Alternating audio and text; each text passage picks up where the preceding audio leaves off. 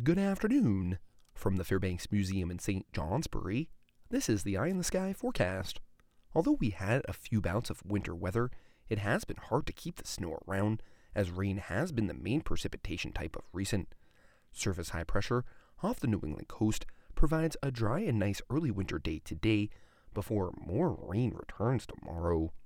A progressive upper level ridge and surface high pressure provides a mix of sun and clouds through the rest of the daylight hours today. The combination of low pressure to our northwest and high pressure to our southeast allows a warmer air mass to intrude the region, making for highs in the 40s. After a quick break from breezy to windy conditions, earlier today, a pressure gradient sets up between high and low pressure. This allows for southerly winds to develop as we continue to move through the daylight hours. As is per the usual, the southern winds channel through the north to south oriented valley of the Champlain Valley, making for the strongest winds to be found there.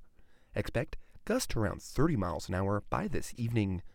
Our quiet weather will be short lived as we remain in a progressive weather pattern, which is typical for this time of year. A deepening area of low pressure moves northeast out of Ontario and into northern Quebec this weekend. This feature swings a warm front overhead late tonight and will be followed by a couple cold fronts through the day tomorrow. Lows tonight likely remain above freezing west of the Green Mountains. Some early night lows below freezing likely come east of the Greens, but rise slightly by tomorrow morning. Rising temperatures coincide with the increasing chance of rain showers by daybreak tomorrow.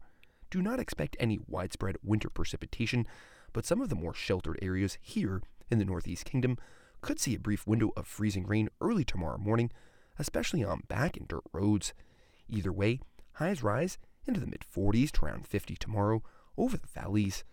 This will allow any precipitation to fall as rain throughout the region after the early morning hours. A brief period of heavy rain is possible, but will likely not be widespread. Rain showers taper off later tomorrow and through the evening hours.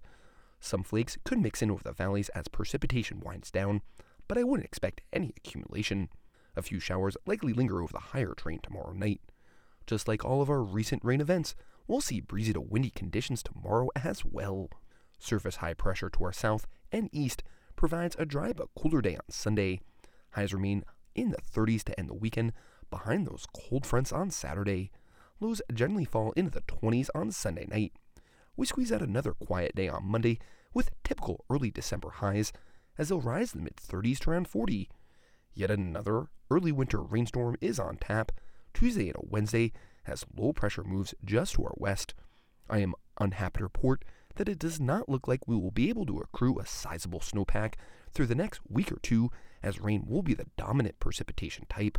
Although longer term computer model guidance points to a Greenland block setting up by the middle of this month, and this usually offers more promising conditions for snow lovers like myself. Checking out the forecast details, this afternoon, sunshine mixing with mid and high clouds, a nice early winter day, becoming breezy, highs in the upper 30s to mid 40s. Tonight, becoming mostly cloudy and breezy, a chance of widely scattered rain showers after midnight, mainly over northern York. Lows in the upper 20s and 30s, coolest northeast. Tomorrow, mostly cloudy with rain showers, most numerous through midday, possibly some pockets of freezing rain early northeast, breezy to windy, with highs around 50. And checking out your day on Sunday, a mix of sun and clouds, highs in the 30s. I'm meteorologist Chris Kurdak with an eye in the sky.